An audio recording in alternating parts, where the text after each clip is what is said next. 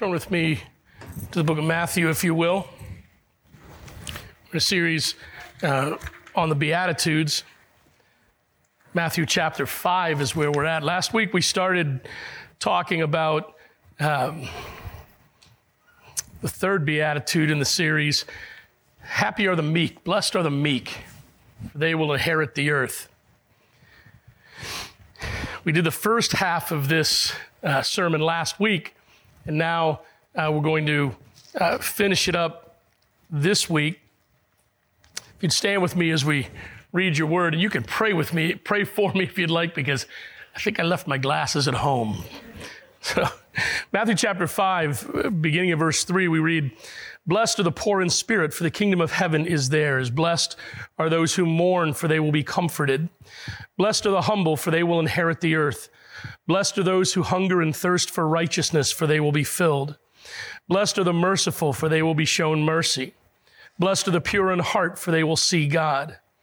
Blessed are the peacemakers, for they will be called sons of God.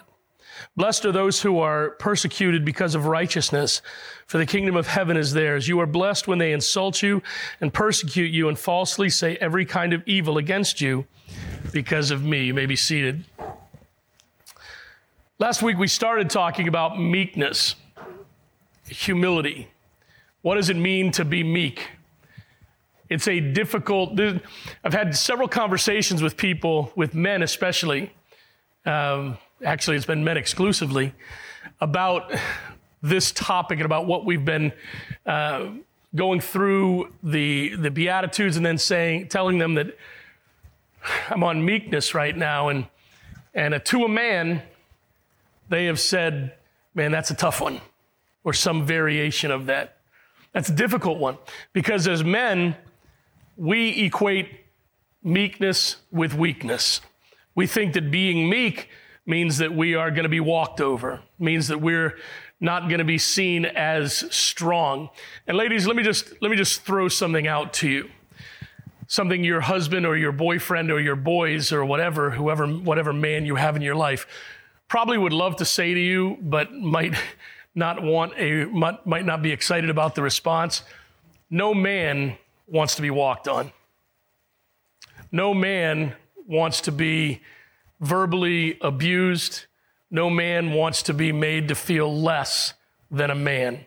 I know we live in times where uh, women's rights are being pushed. I th- listen, I am all about equality. I don't think there should be any difference in pay structure. I don't think there should be any difference in uh, if, if you do the same job, you should get the same pay. If you're better at it, you should get more pay.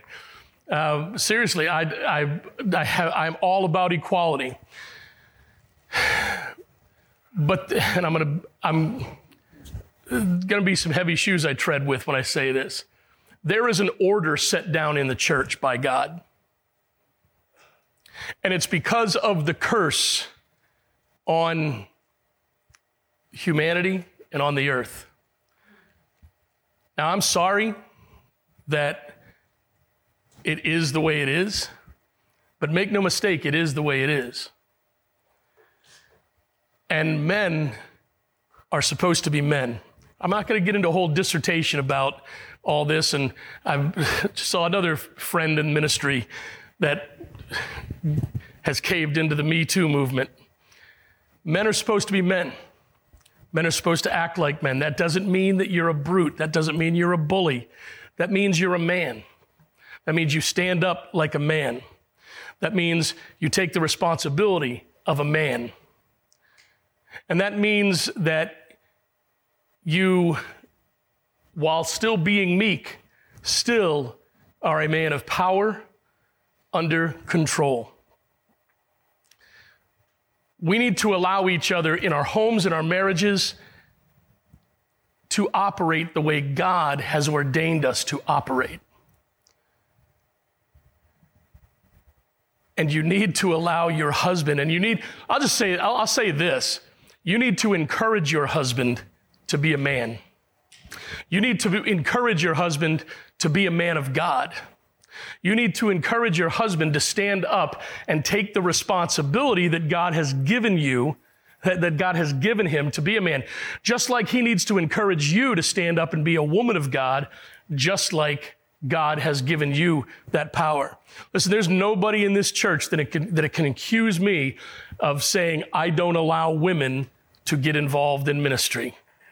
Did you see who led worship today? See who's on the stage? See who prayed this morning? So we don't, we don't discriminate in ministry, but there is a, there is an order that God has put down.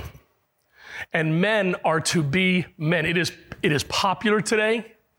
I, we have two young ladies that have joined our family, my two daughters, Maya and Autumn.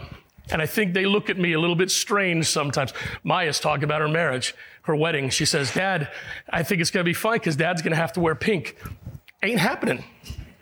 Okay? Oh, he's going to have to. It's my, it's my wedding. He's going to do it. No, no. John Chase. Nobody tells John Chase what to do. Okay? Except God. And I'm not, that's not arrogance. That's not ego.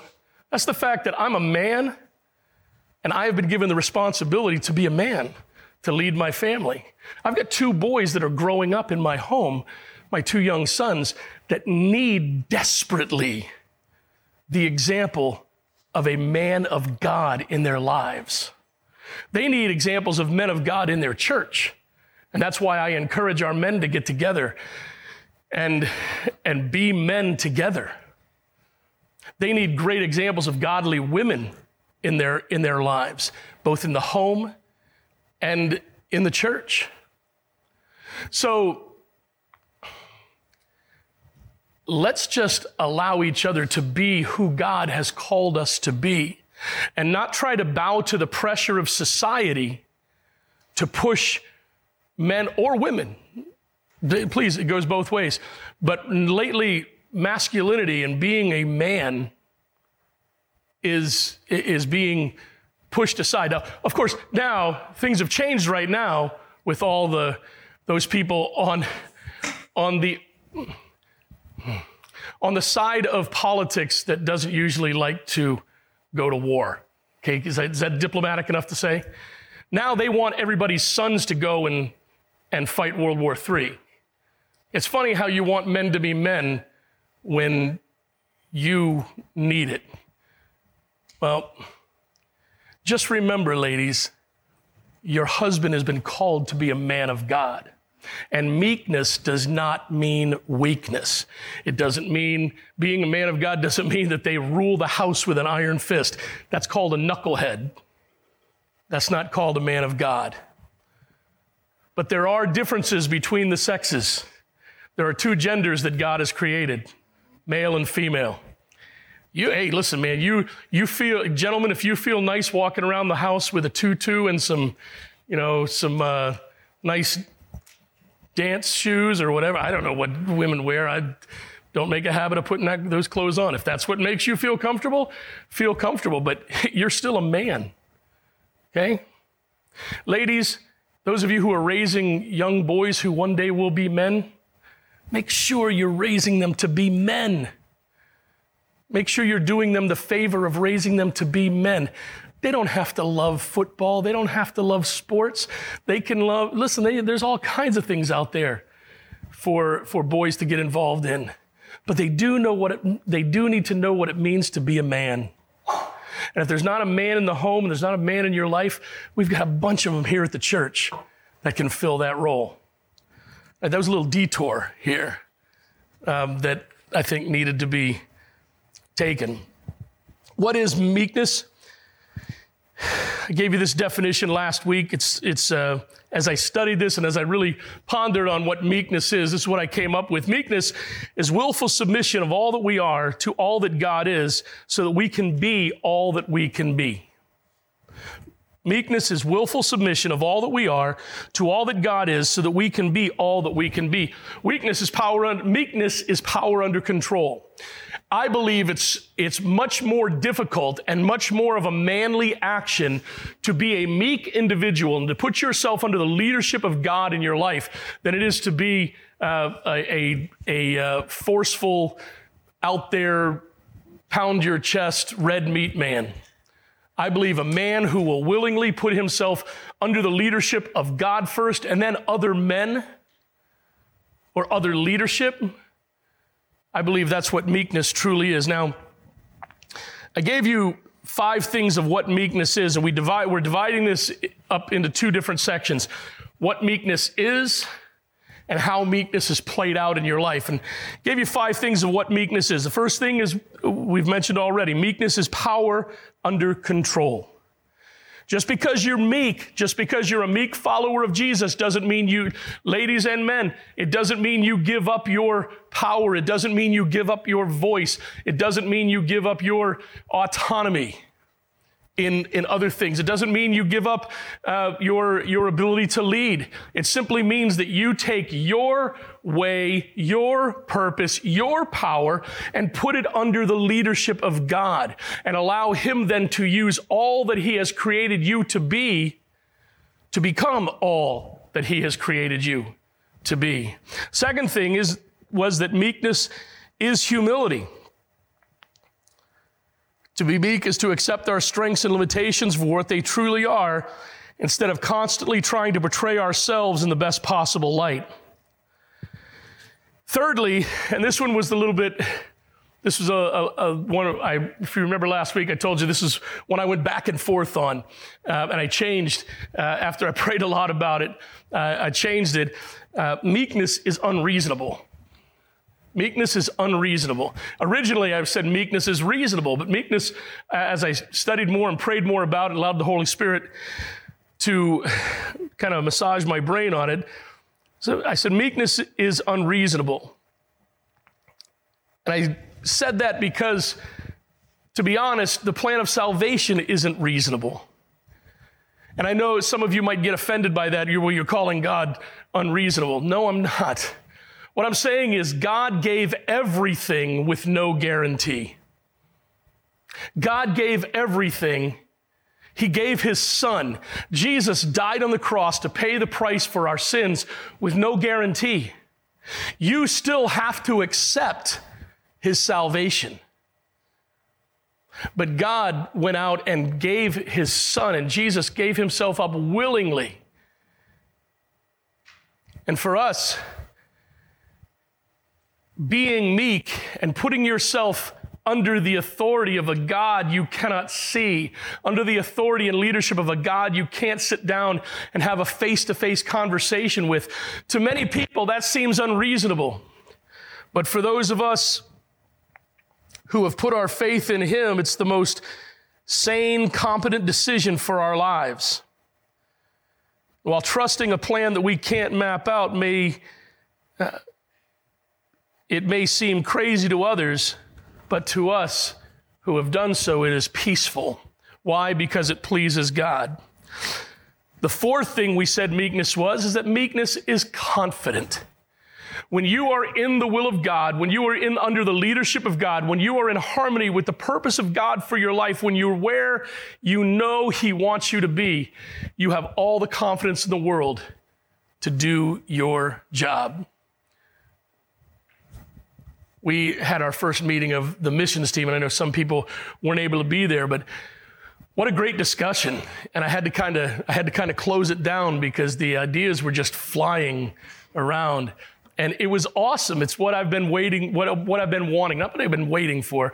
It's what I've been wanting. It's so many, and there are so, and it's exactly what I, it's exactly what I thought as I've told you, and I'm not being self deprecating, please. I'm, I'm very comfortable with who I am. I'm very comfortable in my skin. I know who I am. I know what my limitations are. I know what my strengths are. And I'm not the most creative person in the world. I truly am not. I can, I can add on to things, but just kind of making stuff up uh, out of thin air or, you know, taking some, some, some of you can, it's like, uh, like Ratatouille, one of my favorite movies of all time. Little little rat Remy, right? Remy, Remy, Remy finds all he'll he'll find all these different ingredients and just start adding them, and pretty soon he's got a gourmet meal, right? Well, that's what some of you can do, and by doing what we're doing with that worship, with that missions team, it's opening the door for people to be creative and get to get things done. And there was an amazing confidence and amazing support in that meeting on Tuesday night. And then the last thing said is that meekness is satisfaction. I can't describe to you, I can't explain to you, I can't diagram out for you what it's like to be in the perfect will of God, to be walking hand in glove in a way that you know God has called you to walk, but I know it when I'm there. And what I can tell you this, what I can tell you is this I know when I'm there, I'm very satisfied. I'm very satisfied in what God has called me to do, and I'm very satisfied in what God is, is doing through me.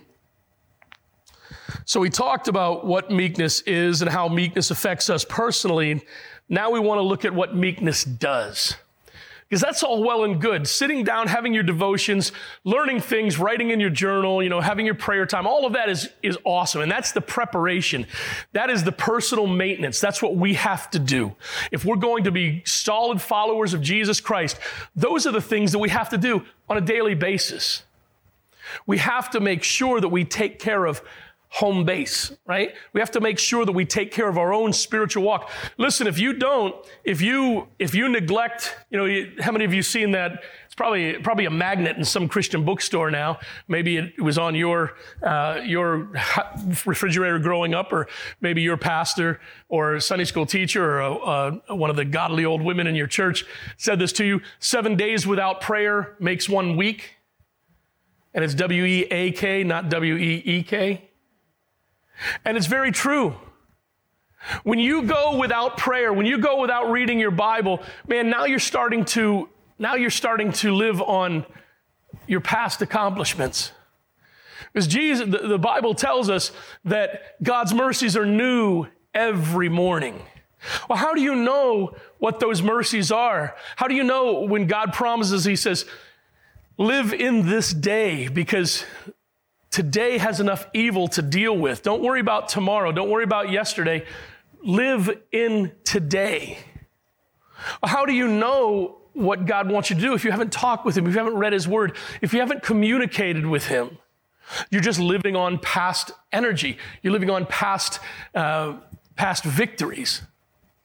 And eventually, you're going to run out of gas. Eventually, you're going to get to the point where you are no longer uh, ministering out of the overflow in your life, you're going to be empty, and bitterness and frustration are going to, to creep in. And you're going to start saying, Well, what in the world am I here for? Why am I doing all this? I give so much of my time, I give so much of my money, and it's just the same thing over and over and over again. And you're going to start getting critical, and then you're going to, like so many have done recently, you're going to walk away. You see, staying in a relationship with Jesus Christ on a daily basis, man, that's the secret to success. That's the secret in, uh, in the walk of a believer that keeps us strong and fresh and vital and active.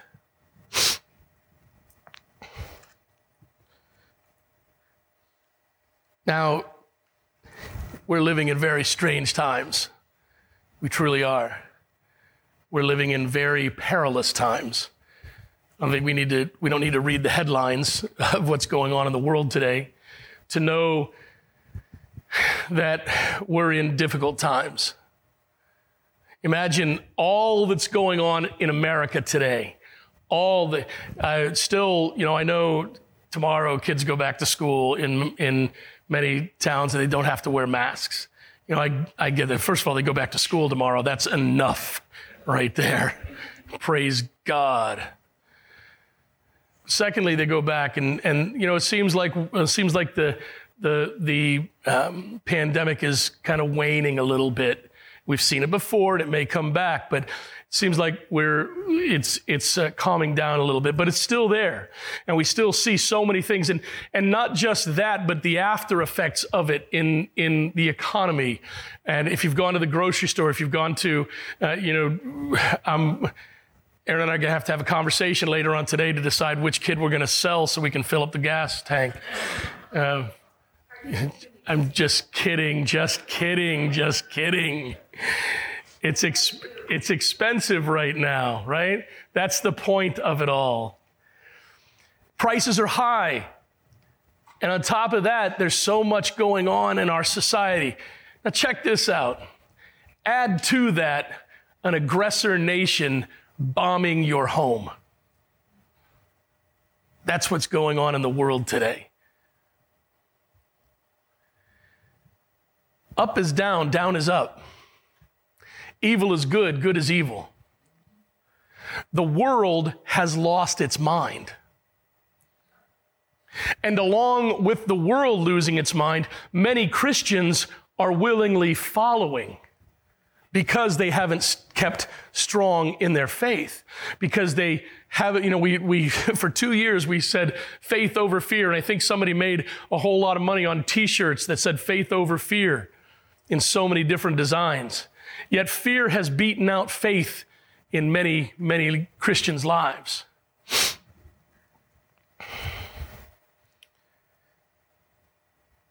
These are the times where it's very, very, very easy to be human. I'm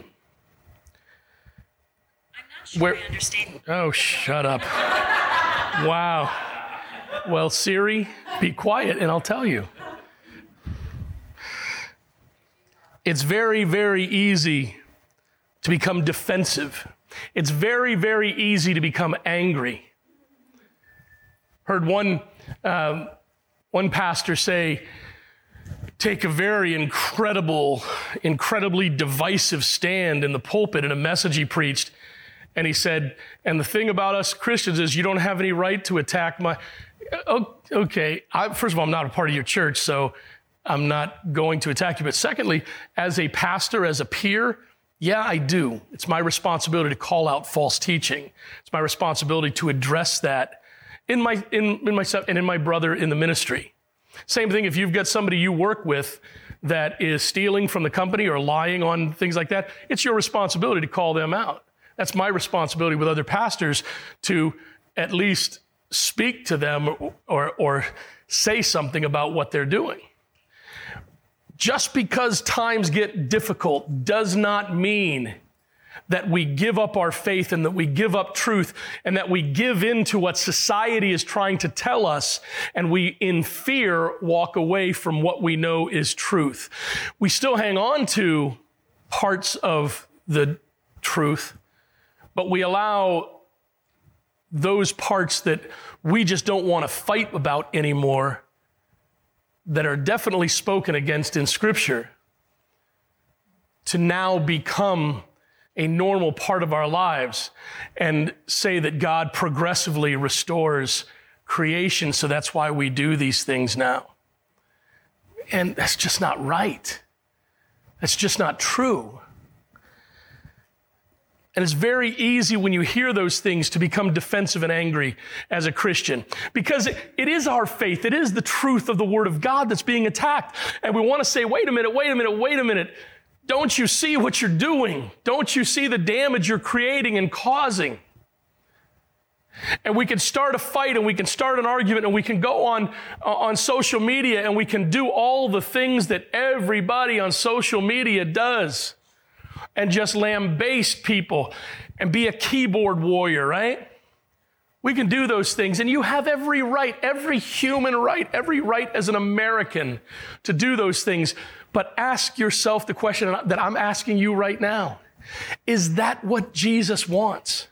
Is that what a meek follower of Jesus Christ would do? How is meekness played out in our lives? That's not how we're called to see life. It's not how we're called to respond to others. It's not how we are called to represent Jesus to the world. Our very human feelings and makeup tell us to respond with force and to defend ourselves and what we believe. But is that how Jesus taught us to respond? It may be what we want, and it may satisfy our righteous indignation. But does it satisfy and glorify a holy God? That's the question. You see, your righteous indignation needs to come from a holy God. Your righteous indignation, your, your anger, uh, your, your feelings, your morality, all of these things that we're, that we're responding to and we're dividing over, well, those things are not our personal feelings. Those, those are things that we must get from a holy God. Oh, God, how do you want me to respond? God, how do you want me to engage in this? Do you, here's, here's one, we talked about this last week a little bit, right? God, do you want me to engage in this conversation? Do you want me to address this matter? Or do you have a better plan? I know for myself, almost always, almost always, I've learned this after many years of, of doing it my way. Almost always, God's plan for me is to, is, is God just says, hey, John, you just, just come to me with that, okay?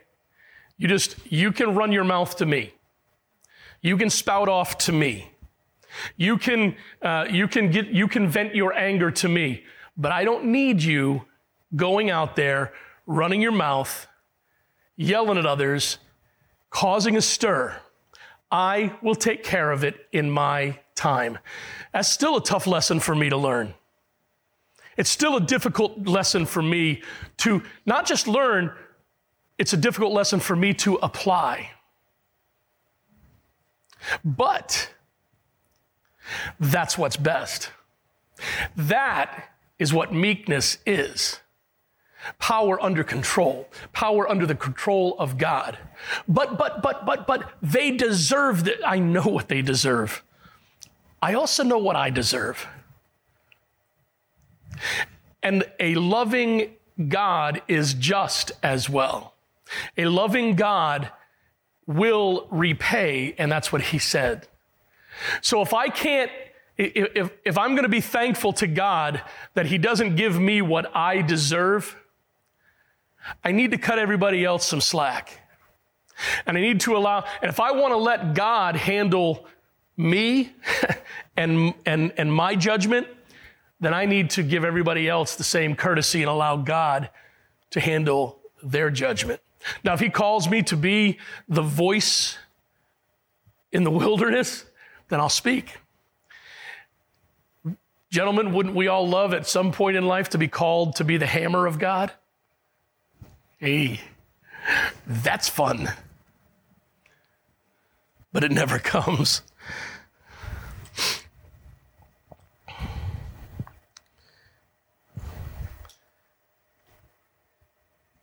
Those are the questions we're supposed to ask ourselves before we claim to represent the one we follow.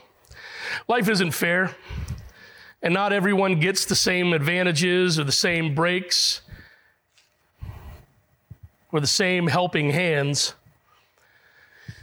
But nothing has happened to us in our lives, but nothing that has happened to us in our lives is an excuse or gives us the right to abuse or mistreat others. To be angry and lash out or to plant our flags over issues that are personal and not eternal. Do you get that? Nothing that's happened to us in our lives gives us the right to plant our flag and fight our battle on issues that are personal not eternal. I'm not here to win my own personal war. As much as I want to fight those battles, as much as I want to maybe prove my point, as much as I may want to get my way, God has not called me to plant my flag and win my fight. He's called me to plant His flag and do His will. And don't worry, these are the same cruel shoes that I've walked all over myself for for the last two weeks.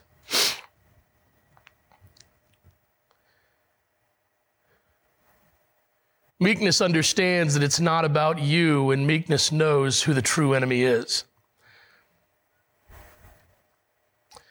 In light of the times in which we're in, the brazen depravity of much of society, the open mocking of all things biblical and Christian, that attacks our true morality and actual truth.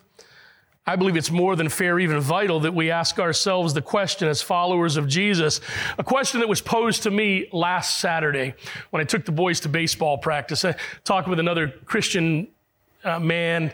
Uh, just eh, wonderful to have those conversations while the boys are playing, practicing baseball. We're talking about this very thing. And he looked at me with emotion and he choked up. Talking about what's going on in life, he says, How then shall we live? He phrased it exactly that way because that's, that's the way it's phrased in, in many writings, and scripture asks that same question How then shall we live? That's the question we have to answer. When it comes to meekness, when it comes to living for Jesus, when it comes to representing Him to this world in whatever it is that you do, listen, nothing that you do, no job you have, no career occupation, no family situation, nothing that you do in this life is exempt from God's way. If we're going to call ourselves Christians, if we're going to call ourselves followers of the one true God, then that faith that He has taught us, that faith that we learn, that faith that we're supposed to live, is supposed to intertwine throughout our entire life. It's supposed to be what affects every decision we make, every relationship we're involved in, every job we take, everything we do. The, the, Bible tells us, Paul wrote it a couple times, whether we eat or drink or whatever we do, do all to the glory of God. Man, that's what it's about. How shall we live? We'll live God, we need to live God's way.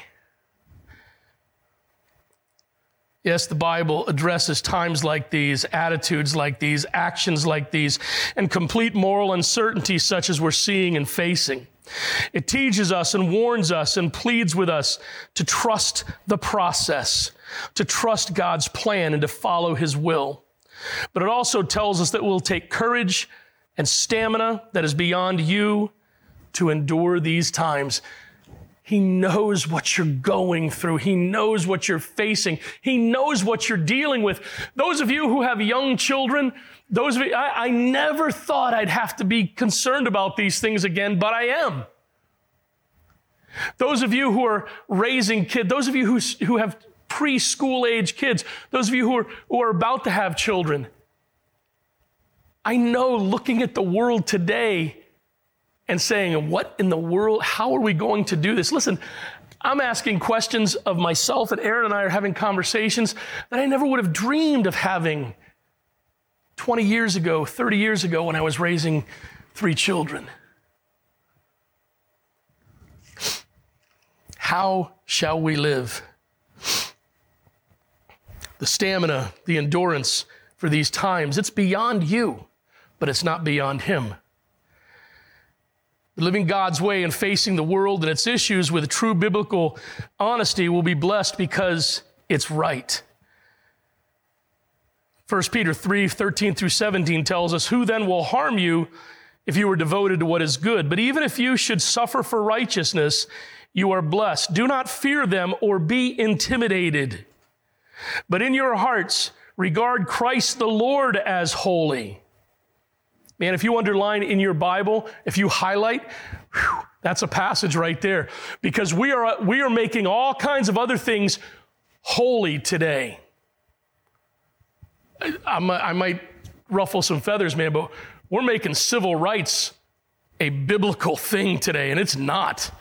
Listen, don't, it's the American way. I get it. I'm all about it. I'm all about equal right. Don't get me wrong. But those kind of things, that's not, that's, that, that doesn't make you holy. Okay? That's not what the Bible teaches.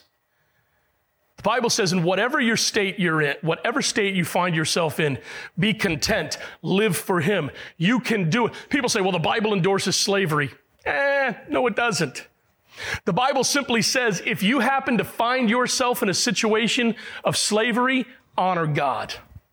And you honor God by doing the best at what you can do. Oh, I, I, disagree with that. Okay, you know what? I don't like slavery either. I don't like I don't like the fact that five year old kids are sold to deviant, disgusting men uh, who I that, that's where I'd love to be the hammer of God, right? So so when you when you're so concerned about your your issue of not being taken seriously, just remember there are children in this world, there are women in this world that are being sold into bondage for the disgusting thoughts and actions of other human beings. There's always a worse time. So maybe, just maybe, if you put in perspective your life compared to what others are going through, you'll realize I really do need to give this to God. He goes on, ready at any time to give a defense to anyone who asks you for a reason of the hope that is in you. Yet do this with, here we go, man, here we go. All right? We would love to stop at the end of verse, what is that?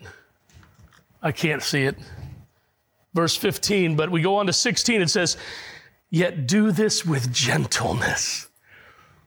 Oh, come on, God.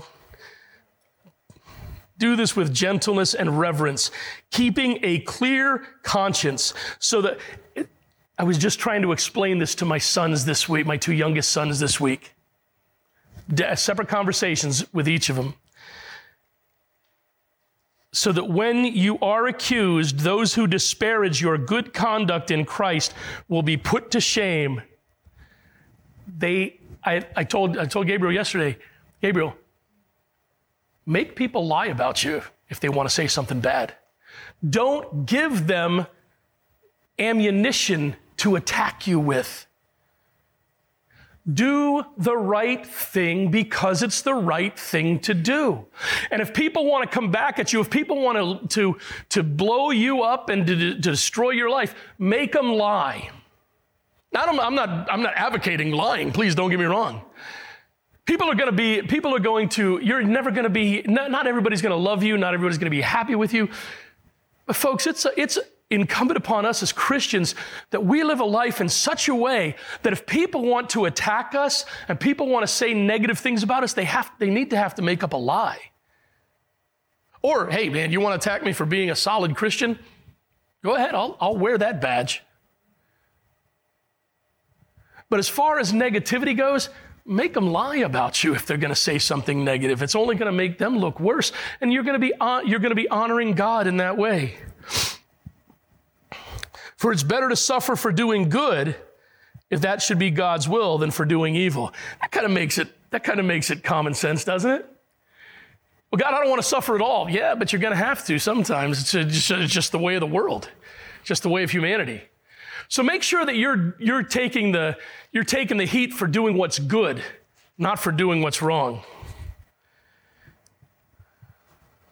According to the teaching of the Bible, there's a way to live and have influence as a follower of Jesus.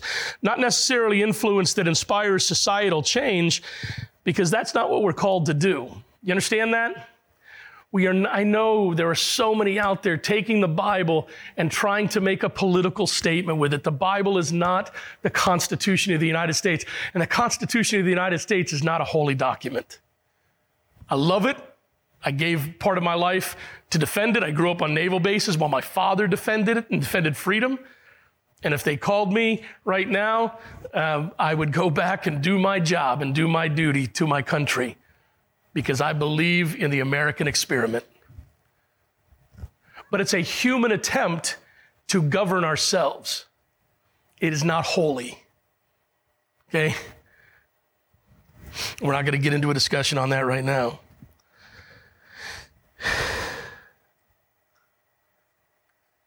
We're not necessarily looking for influence that brings about equality or justice for the marginalized. Once again, that's not our calling. But change that happens in our lives, souls, and spirit, eh, the change that happens in our lives, souls, and the spirits of individual people, we're here to make, to try to affect eternal change. If we can lead people to allow issues to uh, uh, allow Jesus to change their, their hearts, He'll do the work in them that He wants to do. How shall we live? Let's look into it this morning. How shall we live? We should live with meekness. Why? Because first, meekness builds relationships. We talk about that a lot around here, don't we? Relationships build churches. Well, what builds relationships? Meekness. Meekness builds relationships. Why? Because it understands, listen, here we go. This goes contrary to society, goes contrary to popular teaching, goes contrary to what you'll read in People magazine or see on Yahoo News or all these other outlets that are all about you, you, you, you, you. This is this goes beyond selfies that everybody wants to post. Understands that in life as followers of Jesus, we are third. We're not first. We're not second, we're third. God first, then others, and then us. That's what it's supposed to be when it comes to relationship. Yes, you're supposed to take care of yourself. You're supposed to make sure you're strong and walking with Jesus Christ. But when it comes to ministry, when it comes to living a life in this world of influence that matters, of eternal influence, God must be first. Others must be second, and you must be third. Meekness builds relationships, first of all, with God, and that is the most important, influ- influential relationship of your life. How, do we, how should we view that? He, not me. He, not me. He needs to be first. First in everything you do. First thing you need to do is pray. Pray, pray, pray. Listen, I am, I've learned in my life, I still take a beating for it, but that's okay. I've learned to just be quiet. Just be quiet. People say, oh, you're, you're angry. Oh, you're upset. No, I'm not. I'm just quiet. There are times when, and, and many of you in your lives, you, we're adults, man. Sometimes the weight of the world is on our shoulders. Truly is. Sometimes there are things going on that we just need to process. And my way of processing is just to be quiet. Just be quiet. I would rather be quiet than lash out. There are still times where I do that. There are still times where I, I, I play the fool, but I'm getting better at it. And I just need to be quiet. And in those quiet times, I need to spend time talking with God, saying, Lord, have you ever talked to him this way? Lord, I am really frustrated right now. I'm really angry right now. I'm really confused right now, Lord. I want to speak to I, Lord, it would just feel so much better for me if I could tell them about themselves. Come on now. Yeah, that's right. That's right. That's not the way we've learned Jesus. He, not me. Proverbs 3 9 and 10 says, Honor the Lord with your possessions and with the first produce of your entire harvest. Then your barns will be completely filled and your vats will overflow with new wine. Honor God with the first of everything in your life, the first of your time, you're expecting me to say something. You're expecting me to bring something into this, but I won't. You can fill in the blank. the first of your time, the first of your energy, the first of your freedom, the first of your love, the first of your attention. That's what he wants. Honor God with the first in your life. And what will he do? Listen, for those of you with children, with small children. You cannot, you, I just how many of you think you have free time? How many of you have free time? How many of you cannot remember the last time that you had was free with your children? That's the way, that's right. That's the way it is, man. Can I, can I tell you something? The, the punchline to that joke? it doesn't end. Doesn't end. That's why raising children is an honor from God and needs to be seen as a, as an, a, a blessing from God and a charge from God to an adult to raise children. It's no mistake that in these, these, what I believe are the end times, that we're seeing uh, families break up and we're seeing parents not pay attention to their children, not treat their children properly, not raise their children properly.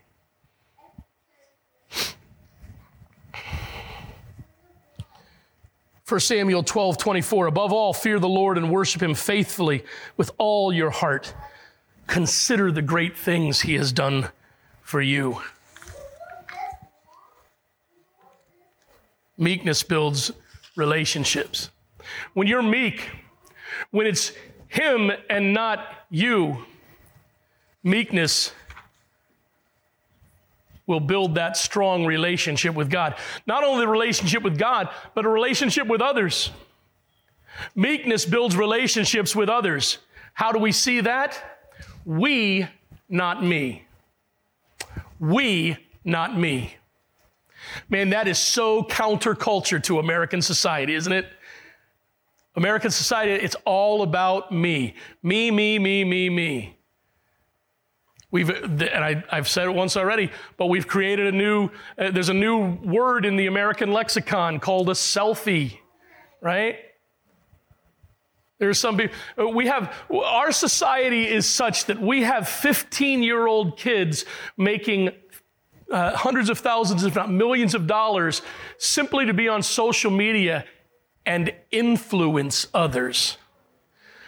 They've got this great technical name, it's called influencers. Let me, let me, let me run that back a little bit. They're 15.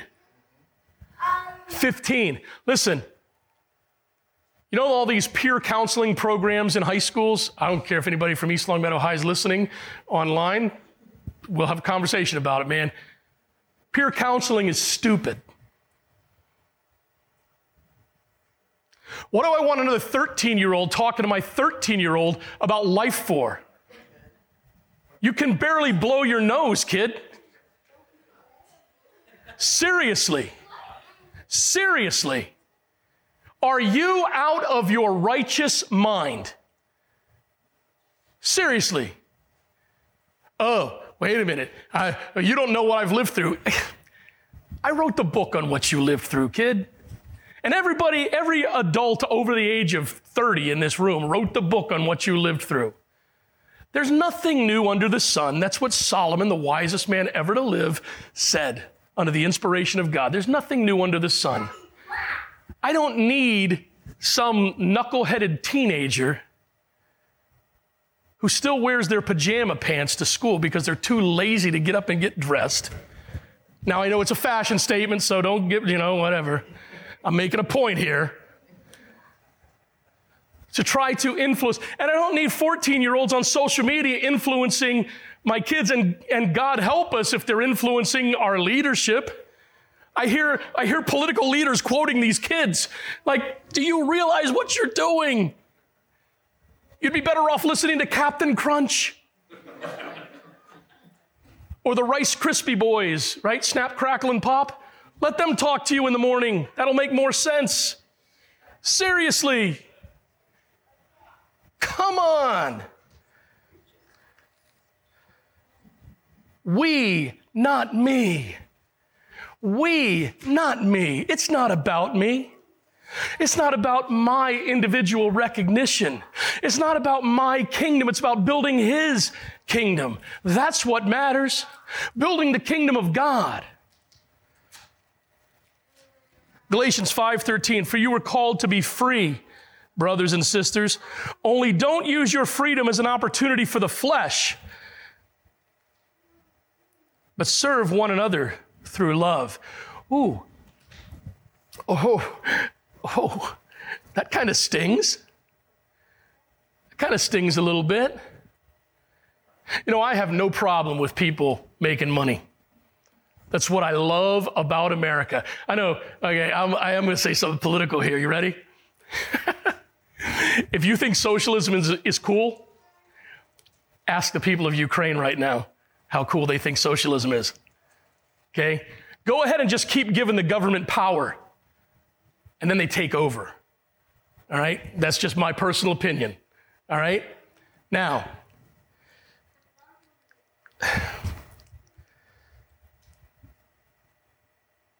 we are given freedom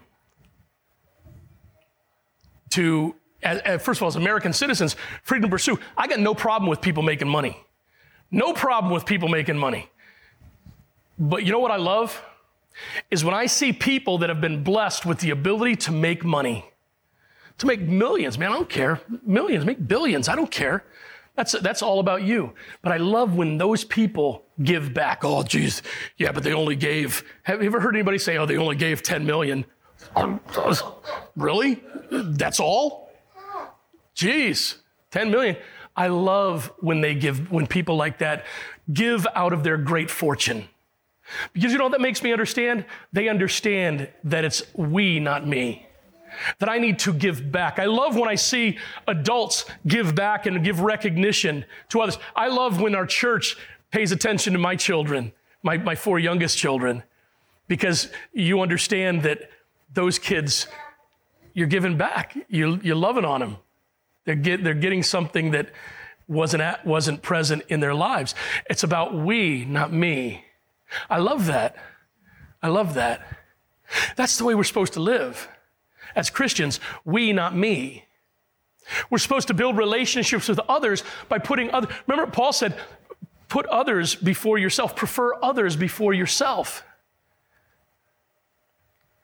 Jesus said, if someone asks you for your coat, give them your shirt as well.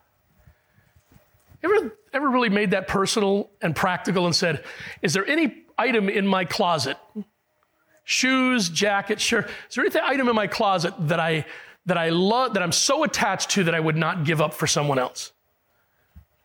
Think about that. That's a real way to make a practice. Is there any item in my closet that I would not give up for give to somebody else if they were in need? All right, maybe that's a little too far. we, not me. Philippians 2 3 through 5.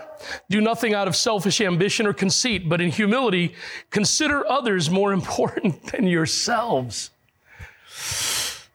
Everyone should look not to our own interests, but rather to the interests of others.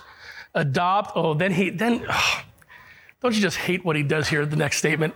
Adopt the same attitude as that of Christ Jesus. Why'd you have to go and play the Jesus card? Right? Seriously, why'd you have to bring Jesus into it? Why'd you have to tell, why'd you have to say that? Because now, I know it's true. Okay? Now it's like, okay, I, I, I get it. Because, you know, whatever. I, then Romans 12, 9, and 10 let love be without hypocrisy. Uh, detest evil, cling to what is good. Love one another deeply as brothers and sisters. Man, can we hear this in the house of God today? Love one another deeply as brothers and sisters. Take the lead in honoring one another. What could we do for the kingdom of God if we didn't fight among ourselves, first of all, as church members, but as churches as well? My gosh, it's like trying to give, uh, it's like trying to give a, a, a person who's afraid of the dentist Novocaine in the chair when you will try to get churches to work together in our area. It truly is. Could we please just love each other like brothers and sisters, understanding that our separation, our segregation, the way we, the way we keep away from each other as churches and as brothers and sisters in Christ, that may make you feel better, but all it does is condemn other people to hell. And then lastly, and this is where we'll end today, we'll, we'll finish this message next week. It builds relationships with our church family. How does this, how, how do we see this? The mission is greater than me. The mission is greater than me. Listen, can I, can I be honest with you? I have had to adopt this in my life. People have asked me recent, a lot recently, well, you know, you're 59, you're going to be 60 this year. When are you going to retire? So I'm not going to. There may be a time where I step down as pa- senior pastor because I can't continue to do the job um, that needs to be done. But just because I step down from one position doesn't mean I retire, doesn't mean I walk away. There is work to do, and I plan on leaving this human body with the tank on empty. Truly. use it as an organ donor. That's fine um, if you can get any life out of it. But I plan on leaving this body with the tank empty. Why? And I'm not, I'm not bragging, I'm not being arrogant here. I mean this with all my heart. The mission is greater than me. It's not about my mind. It's not my, about my way. It's not about my intelligence. It's not about my abilities. The mission to reach people, to affect the lives of others for eternity is greater than me.